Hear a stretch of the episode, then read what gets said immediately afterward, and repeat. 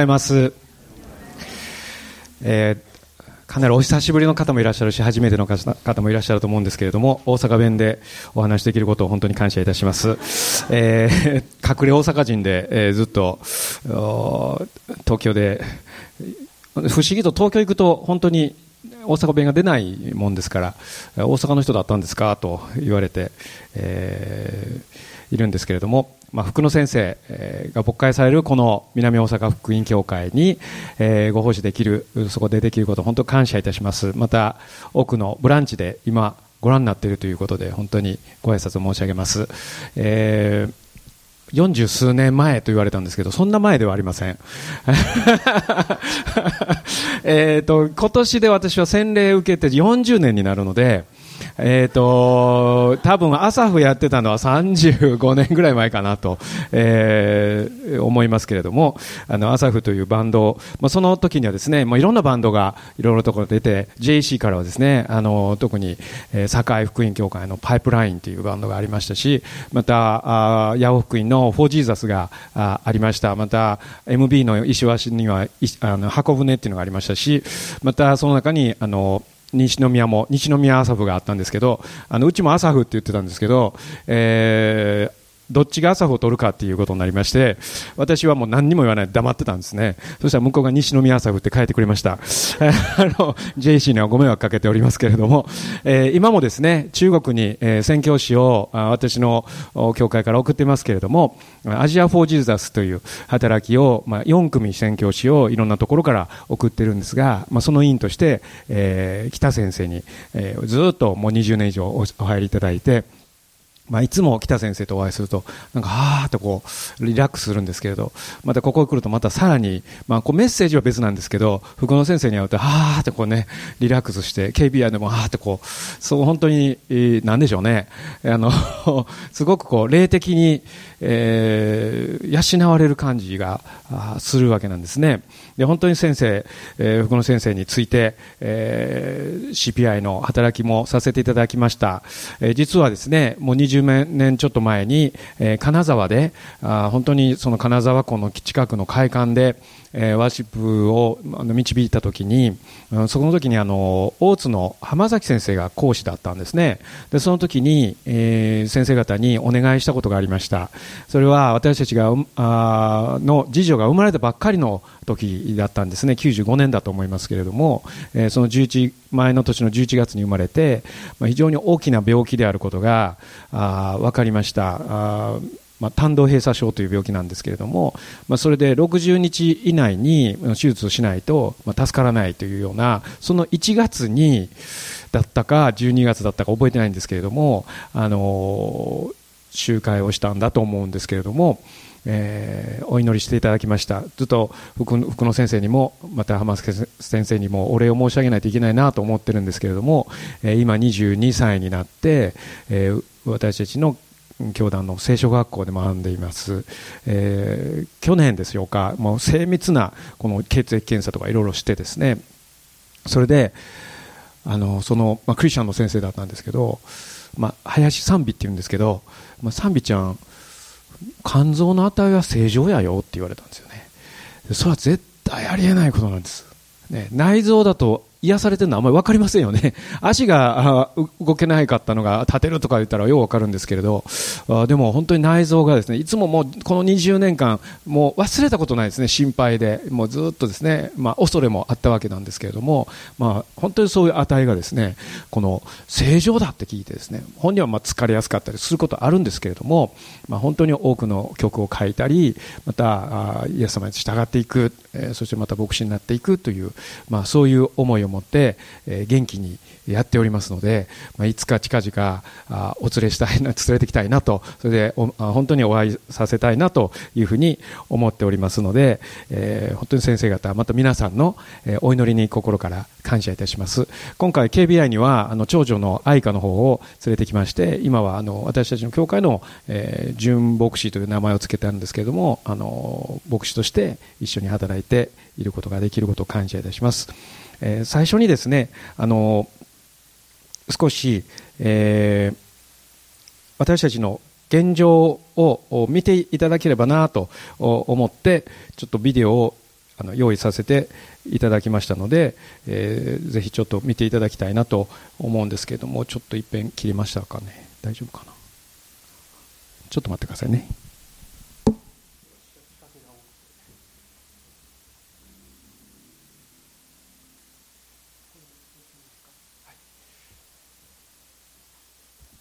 今から4年前にあの私たち火災の被害に遭いまして隣の家からですねそれであの今こういう状態ですというものがあるのでちょっと見ていただきたいなと思います。よろしくお願いいたします。またお祈りに覚えていただければと思います。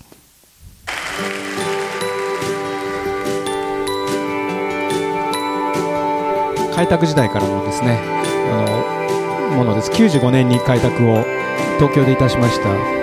宣教師と一緒に。この2人が娘ですいろんなところ借りてやっています。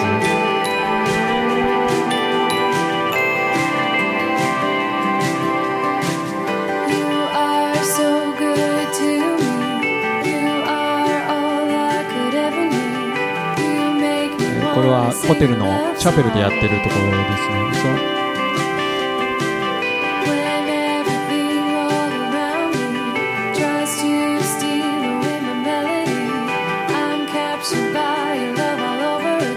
これが2人の娘で左の方がその賛美です。このビルを1回買ったんです。それでリフォームをして、えー、礼拝するようになりました。立川あの国立というところなんですけども、えー、ハワイからチームが来ました。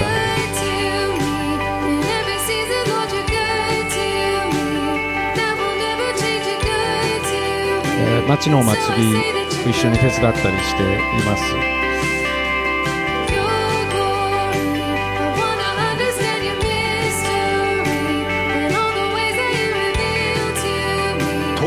国立市で住宅6棟が燃える火事がありました。怪我をした人はいませんでした。これは隣の家が燃えたんですね。午後0時半ごろ向こう側がうちの解体作業中の住宅から火が出たと119番通報がありました。消防車など33台が駆けつけ消火に当たったものの強い風の影響もあって住宅6棟に燃え広がり1時間半後に消し止められましたが合わせて140平方メートルが焼けました怪我人はいませんでした。警視庁によりますと火元とみられる住宅は解体作業中でエンジンカッターで廃材の鉄骨を切る作業をしていたということです。これ私がカメラ持ちながら走ってるところなんですけど。昼休みのため作業を中断していたということで警視庁は現在詳しい出火原因をなん。てこった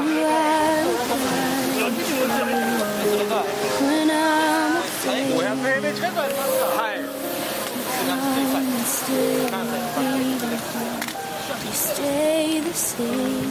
はいこれ解体工事中にやっちゃったんですかね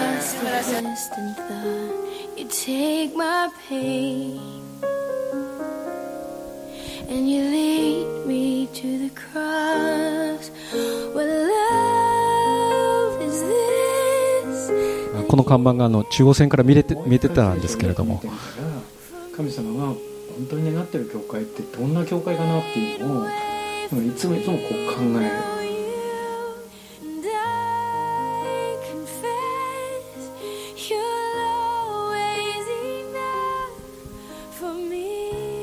神様を信じて一生懸命やってることをきっと神様も喜んでくださっていると思うのであの、まあ、私たちができることは限られてるしもうたかもしれないんだけどでもがむしゃらに頑張ってる私たちをきっと神様はあの喜んでくれているっていうふうに思えるのでまあ大丈夫じゃないかなと。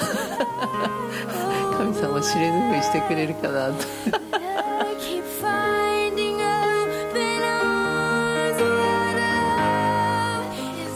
神様の奇跡をのためにこそみんな祈ってきたわけですそれでこれ長寿です。解体をして新しいところ行くことにしたんですね。ここを打ってですね。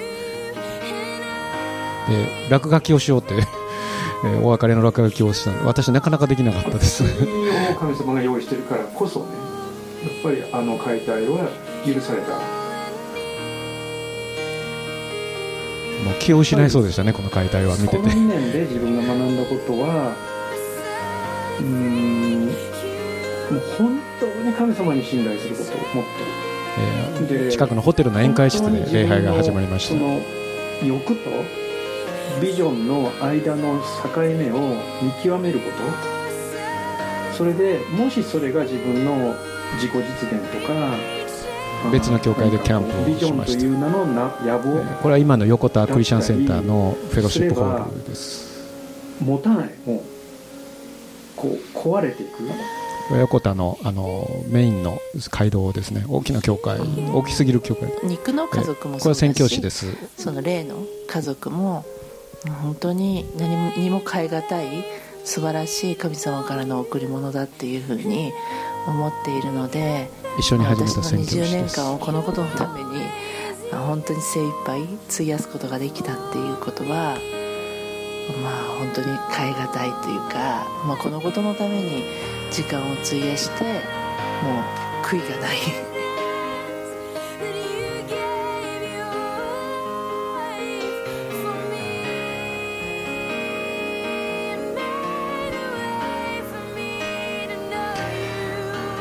えー、この時は20周年だったんですけれどもそこからまた2年経ちまして今は22年、えー、火事からはちょうど先週で4年えー、が経ちました、えー、売れたのが2年半かかりましてそして次は見つからない、えー、そして今不動産屋さんに聞いても今は絶対買い時じゃないものすごく土地がですね、まあ、東京オリンピックを前に上がっているんですよね。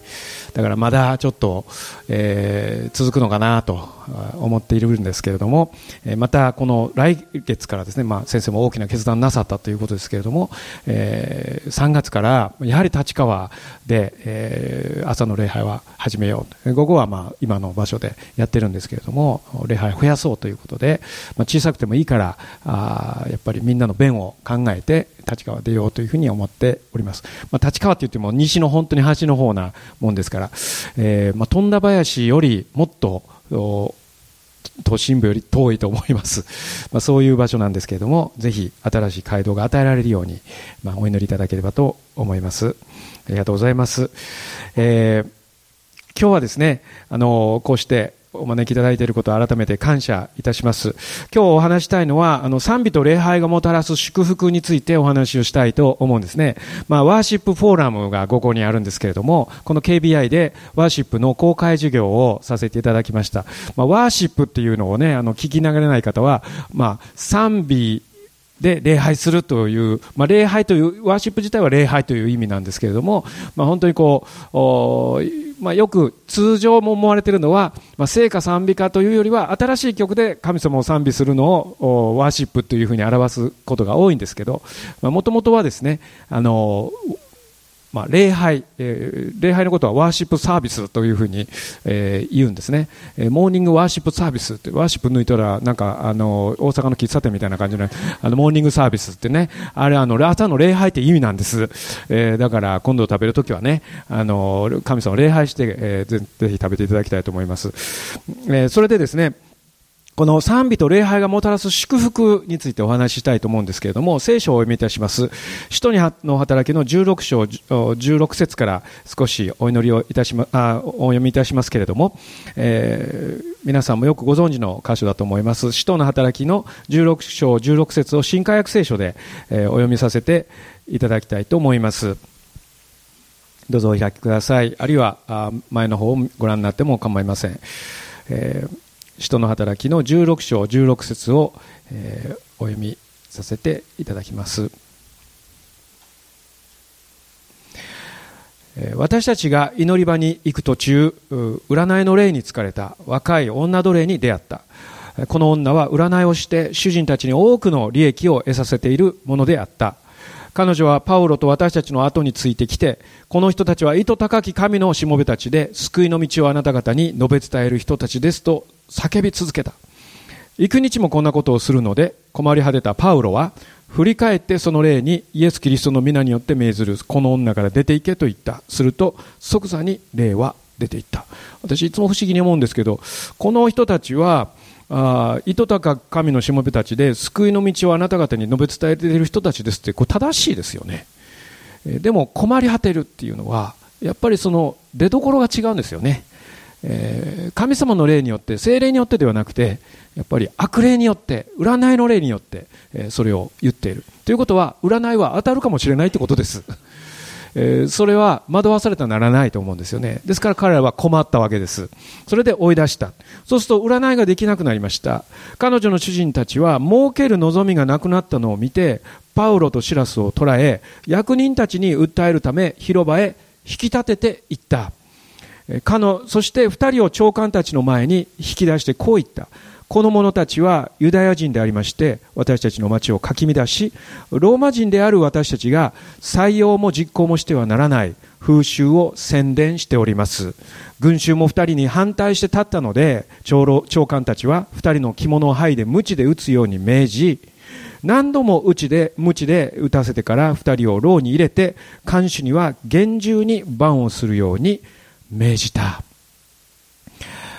まあ、こんな理不尽な扱いはないなと思うんですよね、えー、当時の牢は非常に厳しい今のようなですね綺麗な入ったことはないんですけど綺麗みたいですね。ちゃんとご飯も3度3度出てきてですね作業もあってですねまあ統制の取れたところですけれどもまあ本当に人間のいるところではない。ね、もう本当にもうトイレもない。そのままっていうようなですね。もう本当に穴蔵の中真っ暗な穴蔵の中に鎖をつけられて、えー、閉じ込められた、えー、正しいことをしているのにですね。福音を伝えているのにいえ福音を伝えたからですね、えー、精霊の力によってその権威を行使したから、えー、そういう結果になる。ということですね。一番目にお話したいのは人生の暗闇の中でお祈りして賛美するということについて話あの考えたいと思います。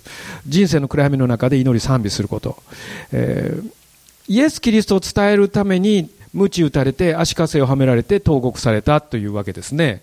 でこれは私も同じような境遇だと感じる人が今日いるかもしれないなと思うんですね。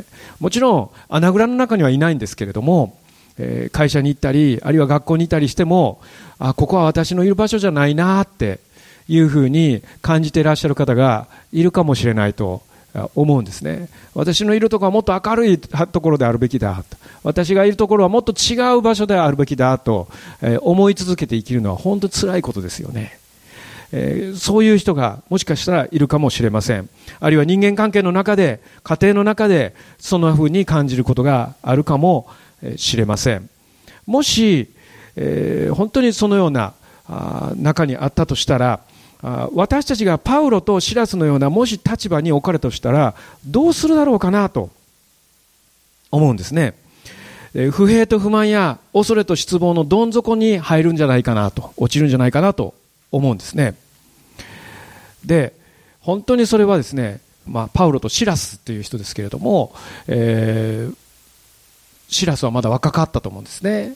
でそんな目にあったのも初めてだったかもしれません。パウロは結構慣れてたと思います。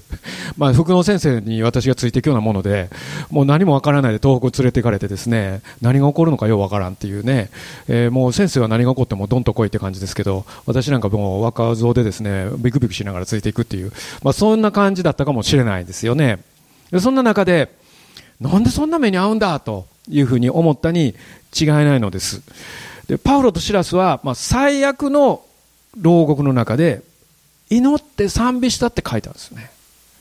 祈り賛美したね、えー、それでそのことがですねここに書いてあります。25節。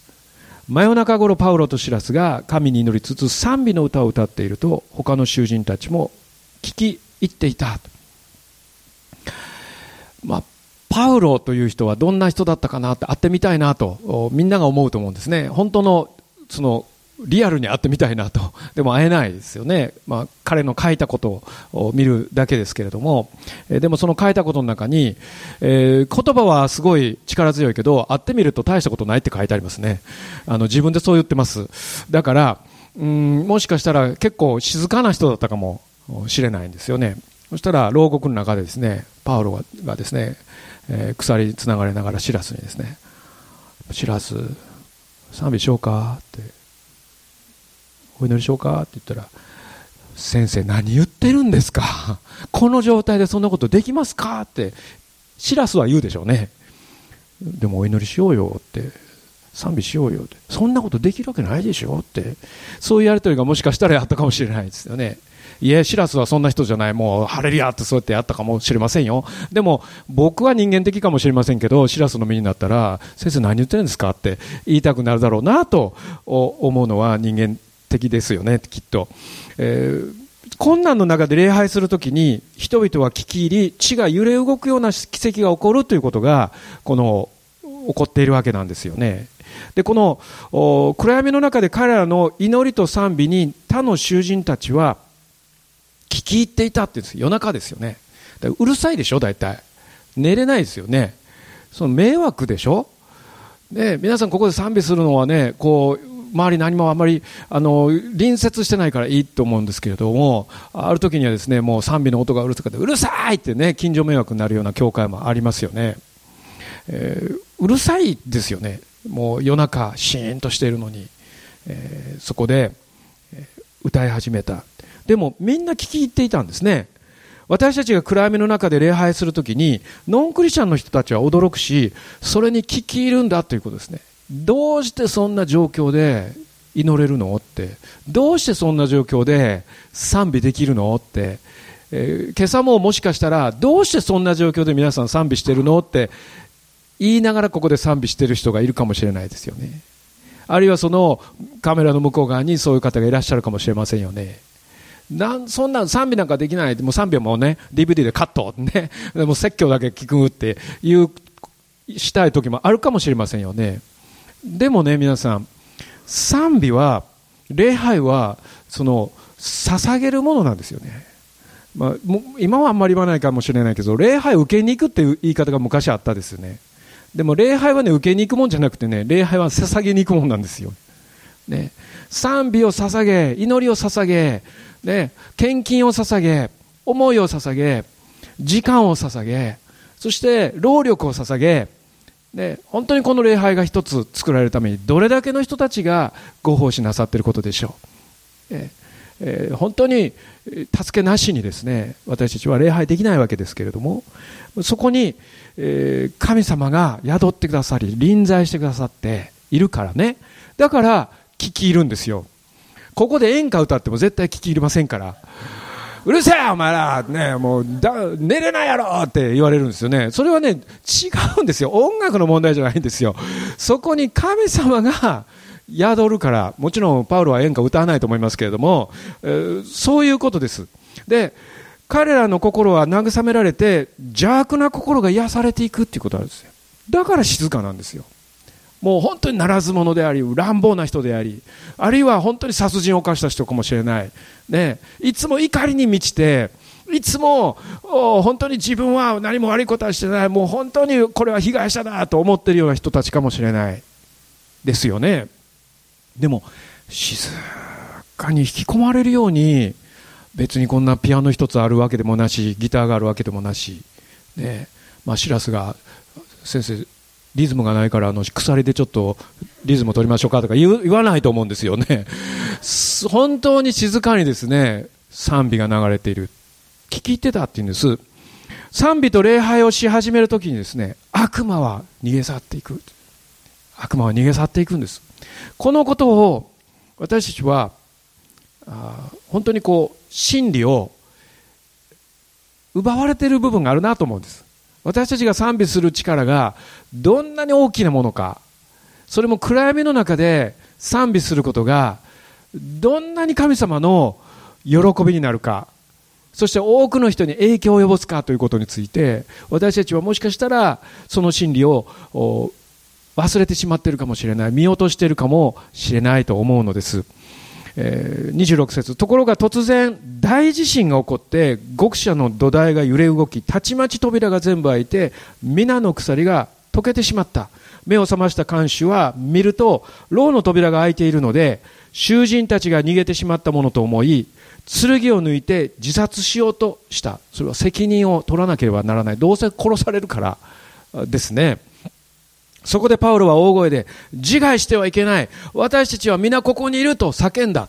だいたいいるわけないですよね。極の戸が開いたらね、みんな逃げますよね。逃げたくてしょうがなかったんだから。でもみんなそこにいた。なぜですか？私わからないんですけど、その雰囲気は。でももしかしたらそれは主の臨在によってみんな動けなかったんじゃないかなと。ね、本当に神様が望む時恐れ多いその本当に主の臨在の中で身動き一つできないっていうことを経験するんですね大地震に驚いたのもあるでしょう。でも目の前にはもう極のと空いてるんです。自由です。鎖も落ちたんです。どこ行ってもいいんです。それなのにパウロとシラスがそこにいるのはまだ分かります。でも逃げてもいいはずの人たちが一人も一人もですよ。逃げなかったっていうのは奇跡だと思うんですね。それによってこの極利が助けられるわけなんですよね。そのことは本当に素晴らしいことだと思うんです。看守は囚人が逃げると死をもって責任を取らなければならないわけでその囚人は誰も逃げていなかったので看守は自殺する必要がなかった。これは救いですよね。皆さん救いっていうとね霊的なことだけをね思い浮かべるけどね。私が救われた、ね。えー、今年で洗礼40年。経ちますけど私はね霊が救われただけじゃないんです。私はこの体も救われた。この人生が救われたんです、ね、もし私がイエス様を知らなかったらもしあ本当に住吉区の小浜にあるですね大阪地方福音協会に友達に騙されていかなかったらで もし、何度もあの友達がしつこく誘ってくれなかったら私は一番最悪なのは今この世にいないでしょうね。本当に人生をはかなんで死んでいただろうと思います。それほど、私は苦しみの中にあったからですね。でもこうして、家族を持つことができまた娘たちを設けることができまた神様に使えることができこうして、東京メトロチャーチを開拓することができ本当に多くの兄弟姉妹と共に死を礼拝できる恵みはねそれは私が救われたから。それを救いをどうしても他の人にも伝えたいから。だから、まあ、私の勤めてた会社の本社はね貝塚なんですよ。でね、えー、大阪営業所で勤めてたんですけど製粉会社でスパゲティを売る企画室にいたんですけど考えたんですよ私これ一生スパゲティ売るかそのために一生懸命考えて毎日ね考えていくかまあ、札幌一番の粉も売ってますけれども、まあ、誰にもほとんど会社名は知られずに、あのまあ、行くかどうしようかなってでも検診したいなと思った時にごめんなさいね、スパゲッティ作ってる人いたら。お仕事してる人ら申し訳ないんですけど、みんながみんなではないと思うんですけど、私にはね、どうしても、もうママがあればいいやんって、思えたんですよ。お前があればいいやんって。ね。あの、別にうちのなくてもね、あの、この世は滅びないわって、えー、思ってしまったんですよ。まあ、そこがちょっとね、分かれ道になりました。それで会社に、えー、私辞める、辞めたいんですって言ったらね、お前出家するんかって言われてですね、えー、結婚できんのかとかいろいろ心配してくださって、えー、でも本当に、え、送り出してくださったんですよね。え、そして牧師になりました。あ本当に神様は不思議な方法で私を救ってくださった。救うだけじゃなくて、用いてくださった皆さんがそうだと思うんですね。それぞれの立場で用いてくださるんですが、えー、その牢獄の中にですね主の臨在が満ち溢れていたために囚人は逃げることができなかったと信じます。3つ目はですね真の礼拝と賛美と礼拝は人々の救いをもたらすということですよね。皆さん礼拝とね救いって結びつきますか？この教会は結びついてると思うんですよね。本当にその素晴らしい、えー、模範だと思いますね、えー、でも多くのクリスチャンがそんなこと想像してないんですよね神様を礼拝し賛美したら人が救われるってそんなことないやっぱりねなんか伝道しないとでも私あんまり伝道という言葉の響きが好きではないんですよね。あの、あまりにも色がついてしまったからかもしれません。ね、何か一つの教えを、えー、人に無理やりに伝えているような感じがするんですよね。宗教勧誘のような感じがするんですよね。でも私はそんな気持ちはないし、私は宗教家だとさえ自分は思ってないですよね。で、礼拝者であるという思いはあります。ね。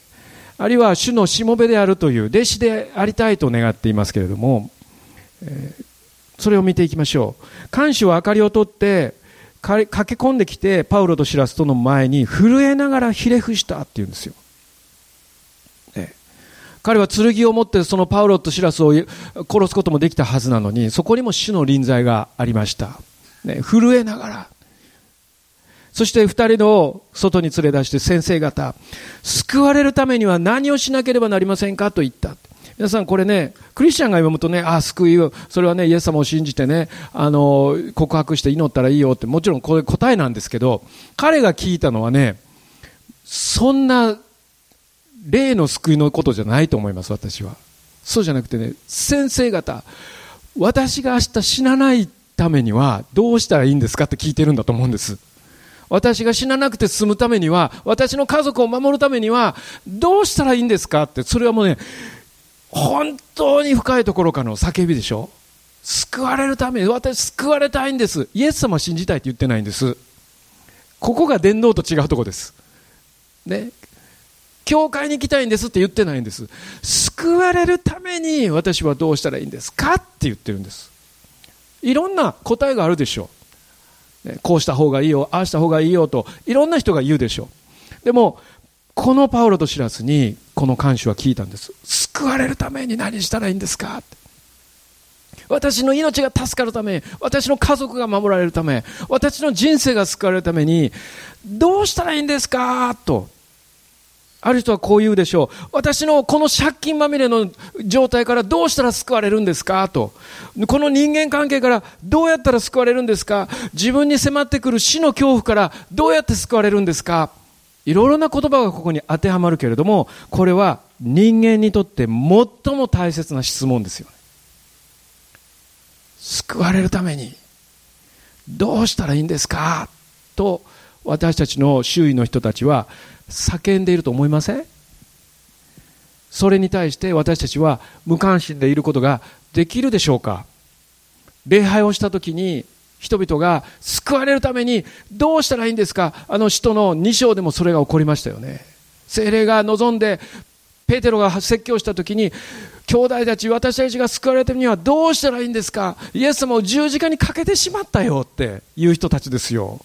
もう呪われるしかない、そのような状態の中で、私が救われるなんてことあるんですか？そういう、もう、深いところからのうめきのような、この叫びですよね。31節2人は、主イエスを信じなさい。そうすればあなたもあなたの家族も救われますと言ったって。だからね、救われるためにどうしたらいいんですか南大阪学院教会に行ってくださいって言わないでください。その場で、イエス様を信じてくださいって言った方がいいですよ。その早いでしょだって福野先生頼まんでいいでしょいいですよね、先生。はい。その場で導いていいですよね。はい、どうぞって。あの、許可出ますからね。皆さん、そこが勘違いですよね。教会に来たから救われるんちゃうんですよ。その時に、主イエスを信じなさい。これですよ。これ。ね。聞いてんのに答えてあげてくださいよ。いや、ちょっと待ってください。あの、どこに書いてあったかなとかね。そんな難しい話じゃないって。主イエス様を信じなさいって。そうすればあなたもね、あなたの家族もね、救われる。だって家族を救いたいんだもん、この人。そうですよね。そして彼とその家の者全部に主の言葉を語った。早いね。今度の日曜日の10時半に来てくださいとかね。そんなことしてたら逃しますよ。その間に殺されます、この人。ね？だから、夜中ですよ。いや、もうこんな遅くもなってしまったし、ね、もう本当にみんなもいることだし、また明日の朝にしましょう死んでます、もう。ね。だからね、その時にしないといけないんですよ。そういう時があるんですよ。主イエスを信じなさいじゃあ先生方もうねうちに来てくださいってもうそそこに住んでるんですよねでみんなに起こしてですねお父ちゃんなんやのその何の自信やの？ねびっくりしたわって言ってるかもしれないんですけどもうこの先生方の言うこと聞くんや言うてはいちゃんと座りなさい言うてね。それでちゃんとこうやって何の話やろうと思って眠い目こすりながらええー、とそうやって聞いたわけですよ。そしたらそみんながですね信じますって言ったのよ。ね。ということは皆さん逆に考えるとここの牢屋に行かないといけなかったんよねパウロは。それ行かないと出会えないですよね。この監修に会いたかったらどこに行ったらいいんですかって聞いたら牢屋に入れなさいって。むちゃくちゃな計画ですけどちゃんとつじつま合ってるんですよね。看守はそのよう時を移さずこっちも早いんですね。二人を引き取りその内場を内傷を洗った。そしてその後ですぐ彼とその家のもの全部がバブテスマを受けた。早いですね。3ヶ月後ね洗礼コースしてからあ洗礼って言ったらねもう殺されてますよね。でももうその場でもうここに水があるんですけどねどういう水だか知りませんけれども洗礼受けちゃったんですよね。みんな受けたんです。それでこのそれから2人をその家に案内して食事のもてなしをし全家族揃って神を信じたことを心から喜んだハレルヤ、ね、みんな喜んだそれはなんや分からんけどもなんか眠い目こすっておあのお話を聞いて信じますって言わされてなんか水をぶっかけられてなんやっていう喜びじゃないはずですよね。そうじゃなくてもう霊の奥底から湧き上がるこの喜びそれがみんなにあったんだ。ね。ちょうどねこの私たちがこの今日礼拝に来られた方でね、あるいはこのビデオ見てる、中継見てる方でね、こういう方います？えー、出るかな？あ、ごめんなさい、えー、私たちはですね、この礼拝を捧げるのはですね、楽しい時やそうしたい時だけではないわけで、今日ですね、こういう状態の人います？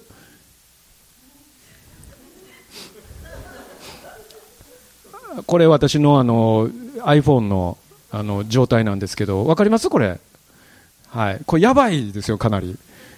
ねもう何パーセントぐらいかな？3%ぐらい。もうちょっとしたら電源が切れるんですね。スマホの電源切れたらねもう若い人は生きていけないんですよ。私もちょっと生きていけないんです。心配でね。もう LINE 入ってくるかもしれんしね。メール入ってくるかもしれんし電話かかってくるかもしれんしもう切れそうですよね。もうそういう形でね感じでそこにたあの倒れてる人います？日曜日の朝。いやいや、そんなもどころじゃないよ、こうもうこうこれですよ、私なんか言うね。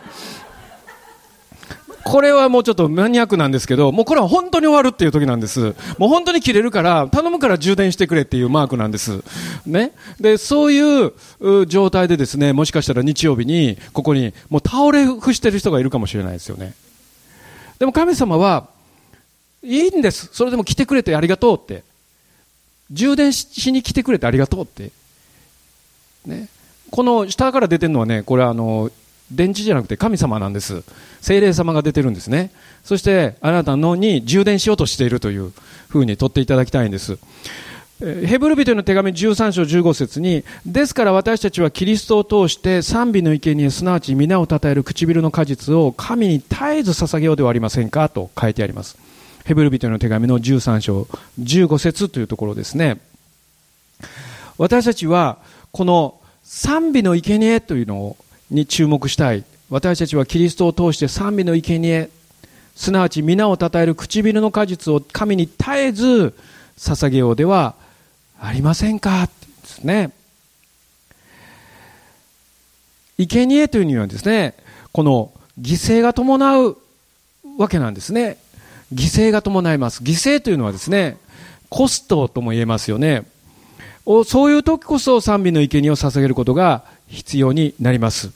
生贄とはね、費用のかかる何かのことで、私たちの大切な何かを与えることを含んでいると思うんですね。えー、歴代史の第一上ですけれども、21章23節に、ダビデが礼拝した、その礼拝場所のことを書いてあるんですね。これはエルサレムの、まあ、ダビデの町と言われるようになる、その内場というところに、このそこでですね、礼拝を捧げたいとダビデが願った時なんですけども、あちこち飛んですいません。旧約聖書第一歴代史21章23節に、こう書いてあるんですね。オルナンというのはこの持ち主なんですけれども、ダビデに言った王様どうぞおとろになってお気に召すままに、お気に召すようになさってください。ご覧ください。私は全焼の生贄のための牛、焚き木の、焚き木にできる脱穀機、穀物の捧げ物のための小麦を差し上げます。すべて差し上げますって。いい話じゃないですか。礼拝とくれるって言ったらもらえますよね、そりゃ。そういう話ですよ。もう全部土地ありますって。最高の場所ですよ。それを、えー、くれるって言ったんです。で、このことがですね、えー、重要な瞬間なんですね。えー、ダビデがですね、このイスラエルの人々を数えてしまった罪を犯したために、そのためにね、7万人の人が死んだんです。この前に。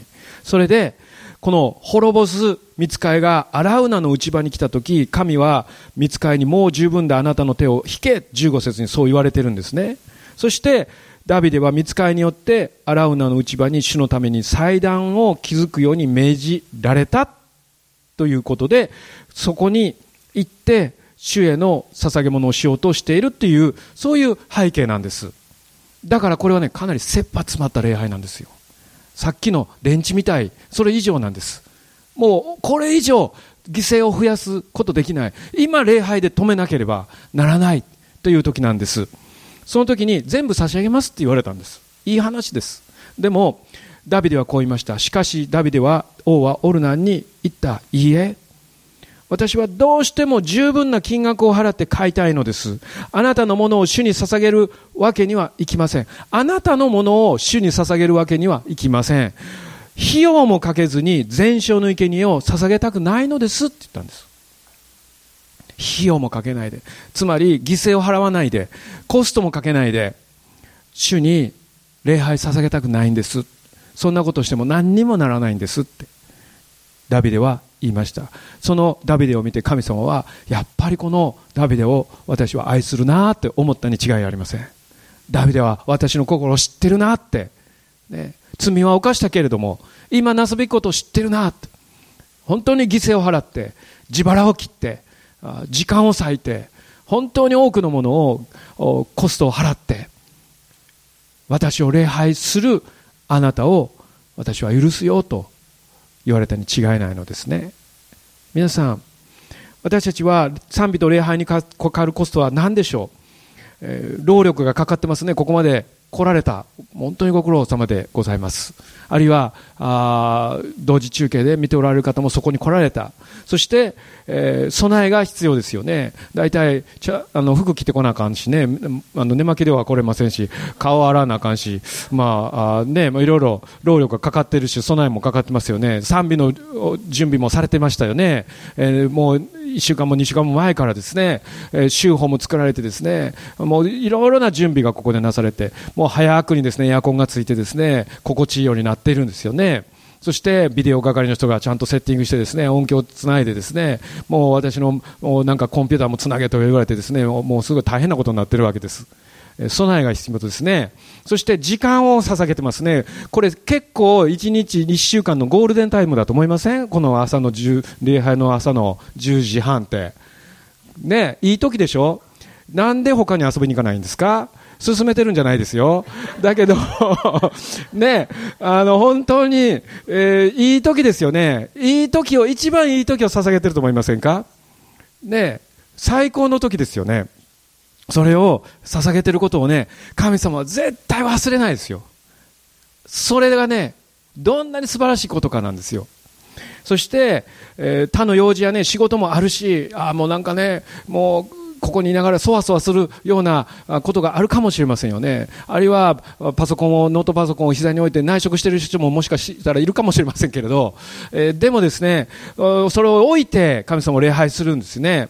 そして感情もそうですね。絶対賛美したくないと思う。それも生贄になりますよね私があ本当にこの2人目が生まれた時に家内はずっと24時間あもう1 24時間じゃないんですけど毎日病院に通いましたそしてもう毎日涙を流してもう小さなこんな小さな子供に、えー、管がもう管だらけになっているその前に毎日泣いてたんですよね私は富山にいて行ったり来たりしてたんですけれどもその時に神様なんでですか？なんで私の娘がこんな目に遭うんですか？ってえあなたに従ってきたのに、あなたについてきたのに、どうしてこんな病気になってるんですか、この子は何ヶ月生きるんですか、あもう何週間生きるんですか、まあ、本当にそのような状況の中で神様が語ってくださったんですよね、それはネームプレートを見てごらんって、そこに林賛美って書いてあるって、だからあなたは賛美しなさいって言われたんですよね。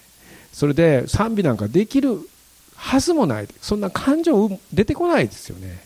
でも彼女はそこで神様をもう全く気持ちの伴わない賛美ですよね。それをしていった時に、え主が奇跡を起こしてくださった、まあ、10人手術を受けるうちに成功したのは2人だけですよ。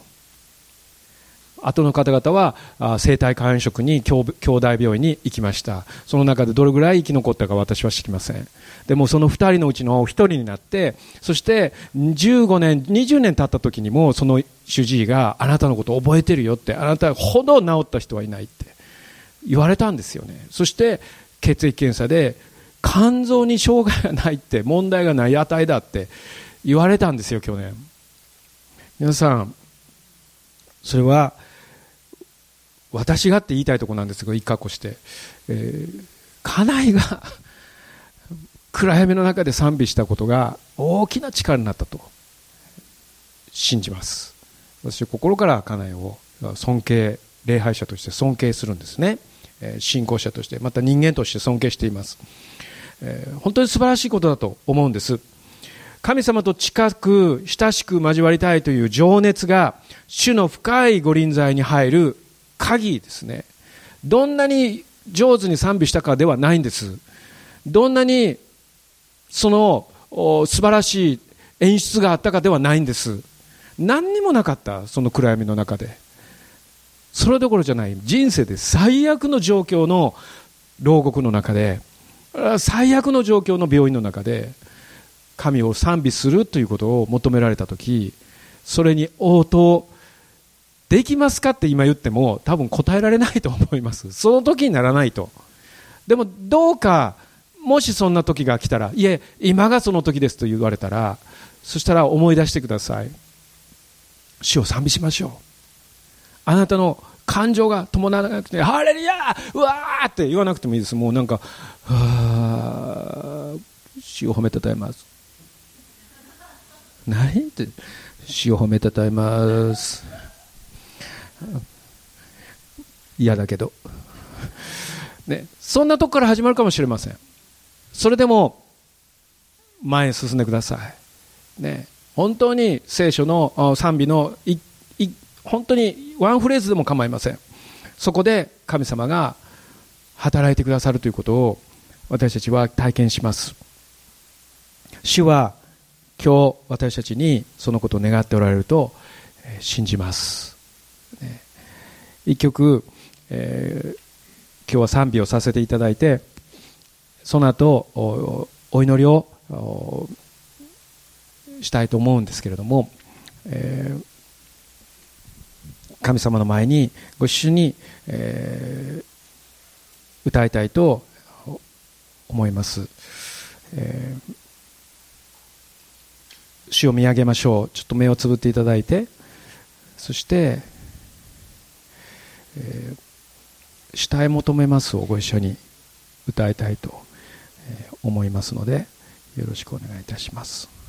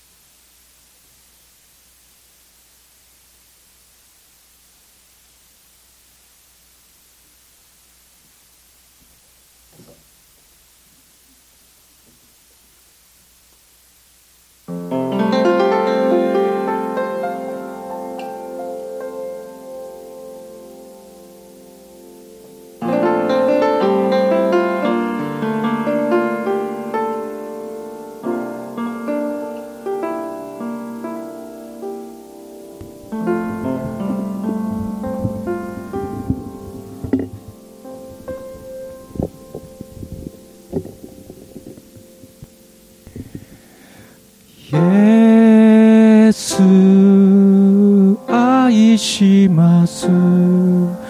愛します。心注ぎ。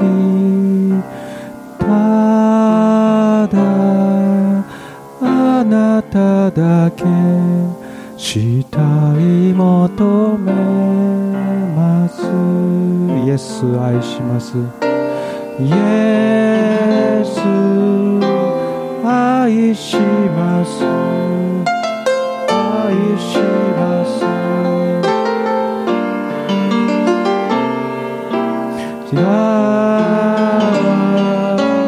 あなただけ愛い求めます。溢れる溢れる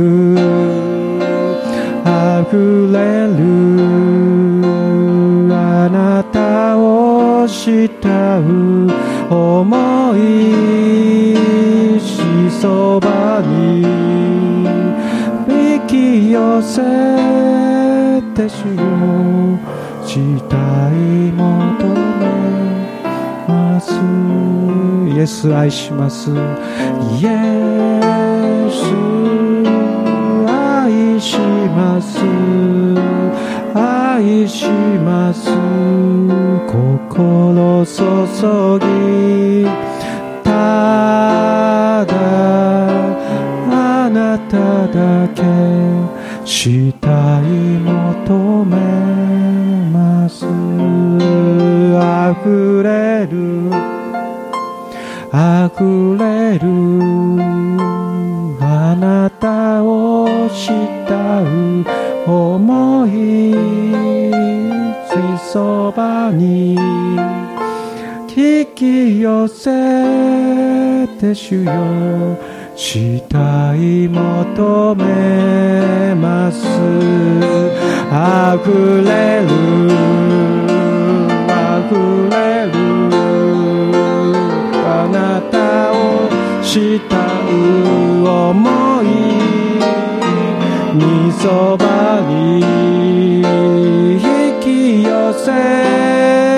せしよしたい求めます。溢れる溢れる溢れる。あなたを慕う思いみそばに引き寄せて主よしたい求めます。あふれるあふれる。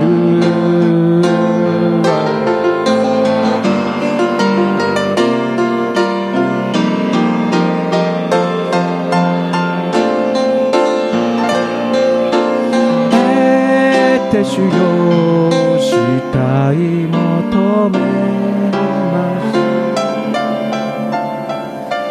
ます。したい求めます。したいもとご一緒に祈ります。ハレルヤ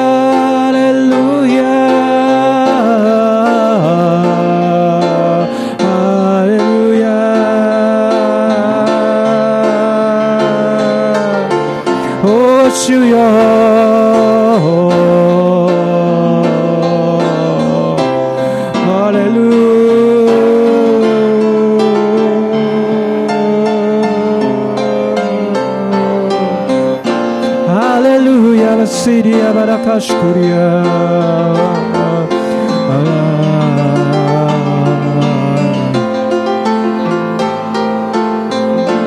バ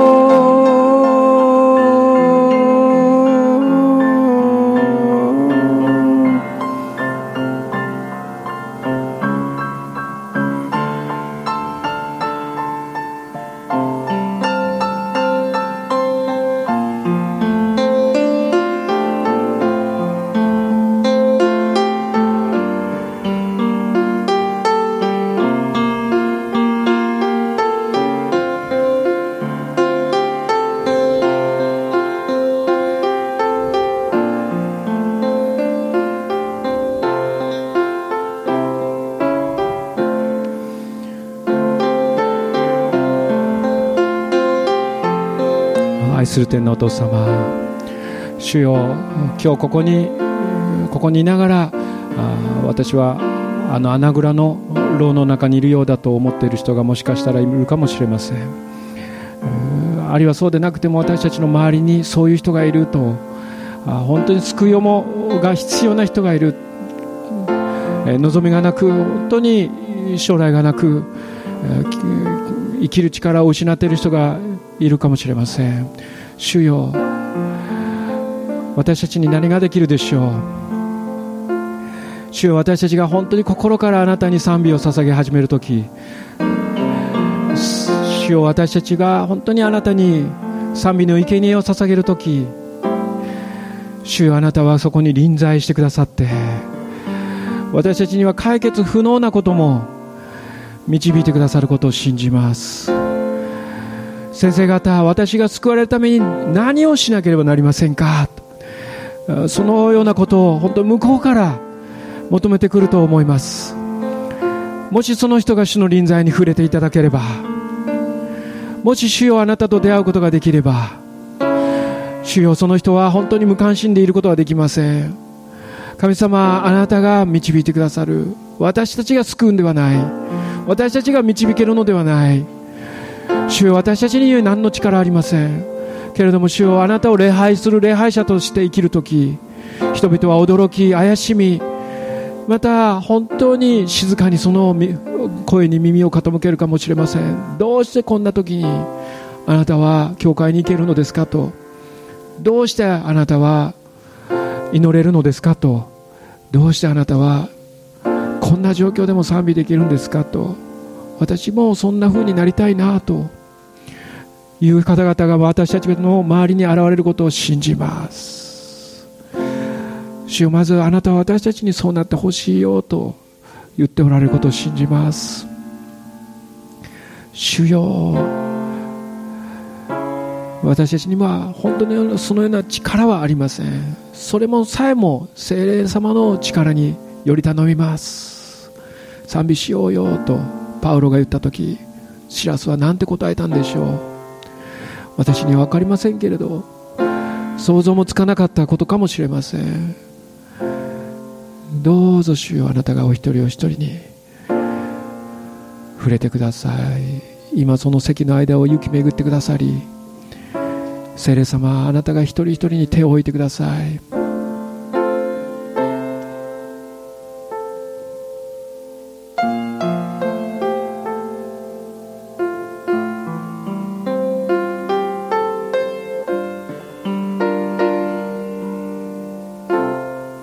主に心向けましょう。触れていただきましょう。癒していただきましょう。私たちを取り扱っていただきましょう。ハレルヤイエス様。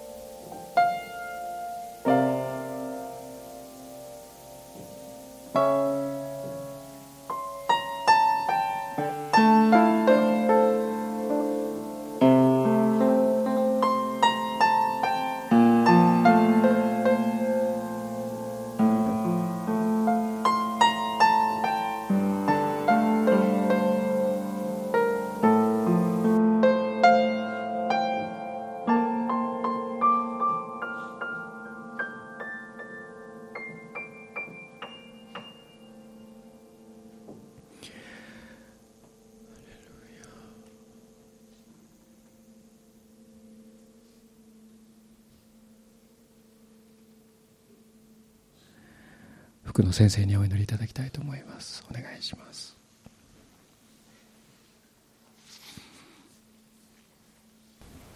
はい、皆さんどうぞ立ち上がりください。しばらくもうしばらく主をあがめていきましょう。アーメン。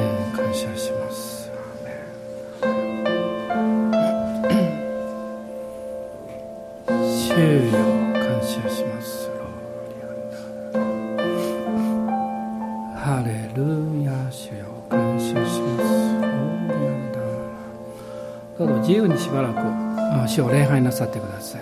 おーハンバラララスカラガラララシーリビハンバラララサンダラ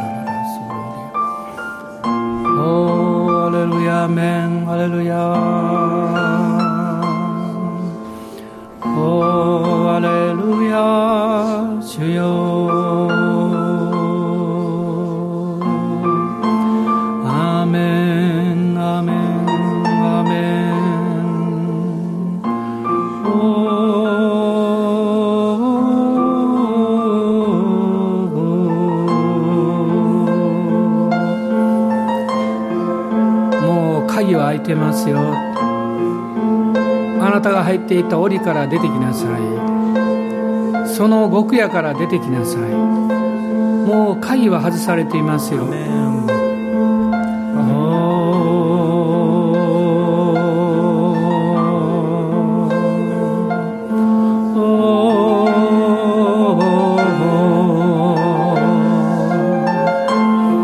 恐れや不安とともにならないように平和と友達になりなさい。希望の友になりなさい。アメンアメンアメン。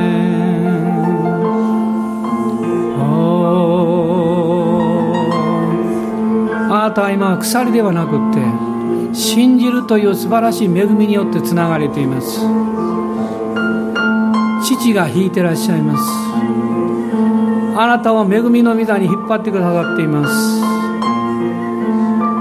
命の道を歩いていきます。主を礼拝します。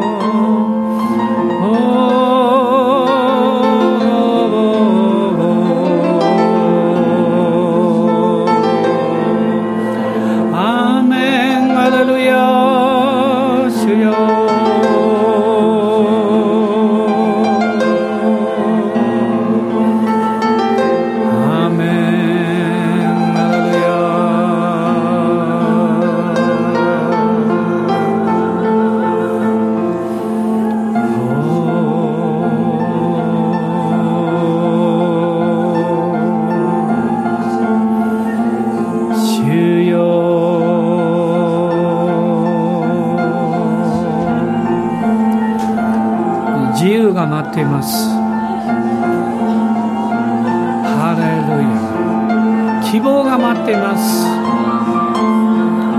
信じる勇気があなたに新しい命をくださいます。アーメンアーメンアーメン。主よ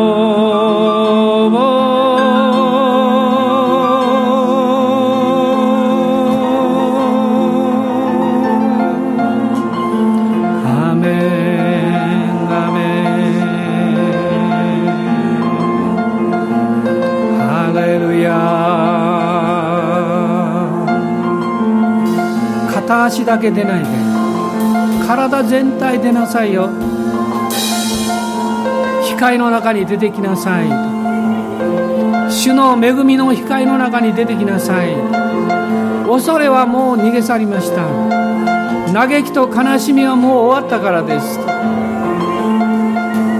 賛美の衣を身につけなさい王の王である方を礼拝しなさいはあなたの手に与えられています。アーメンアメンアメン。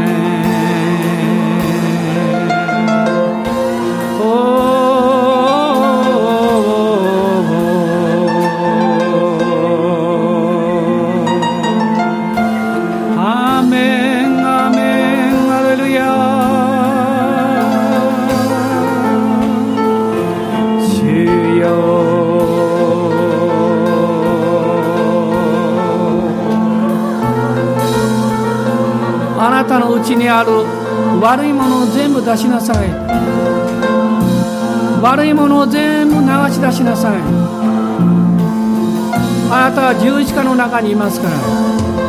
あなたの心からあなたの体からあなたの霊から悪いものを全部吐き出しなさい。御知潮が清めていらっしゃいます。イエスの皆があなたに勝利を与えています。アーメンアメン。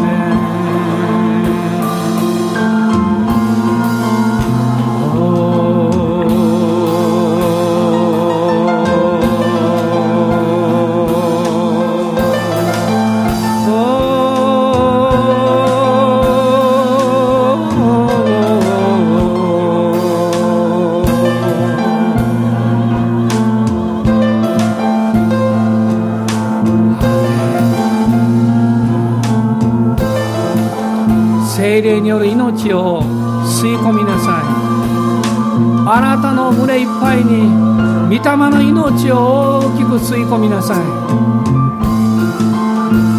その打たれた傷によってあなた方は癒されたのですイエス・キリストの十字架の癒しを今日受け取りなさい深く深く受け取りなさいあなたの霊が完全に癒されあなたの心が完全に癒されあなたの体が完全に癒されあなたの家庭が家族が完全に癒されるようにあなたの経済が癒されるように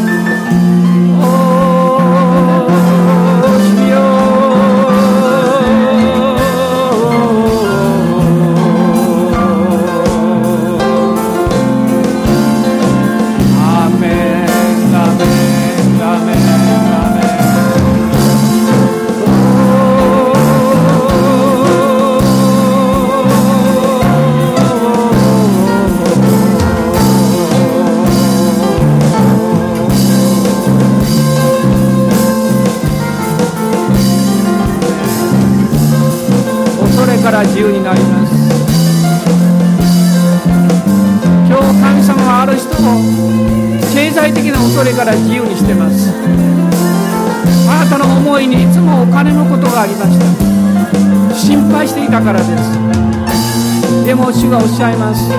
今日からあなたは自由です。あなたは経済の恐れから自由になります。主は不思議なことをされます。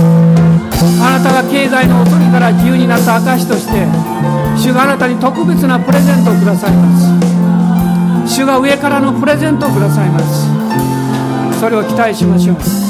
アーメンアーメンアーメン。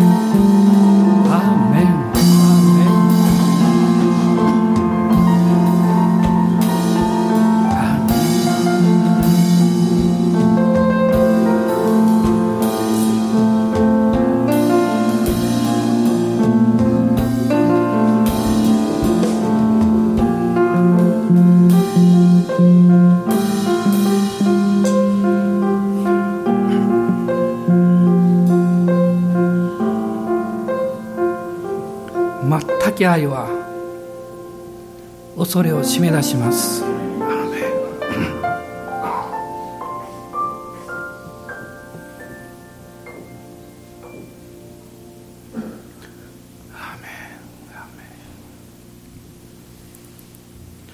私たちの主イエス・キリストの恵み父なる神のご愛精霊の親しき御交わりが今日あなたから全く恐れを締め出してくれます。全く愛で満たしてくださいます。あなたは経済の恐れから解放されます。あなたは健康の不安から解放されます。あなたの人間関係の不安から解放されます。主が主の愛があなたにこの週特別に注がれます。アーメン。アーメン。感謝します。アーメン。主の限りないご愛があなたの上に豊かにありますように。アーメン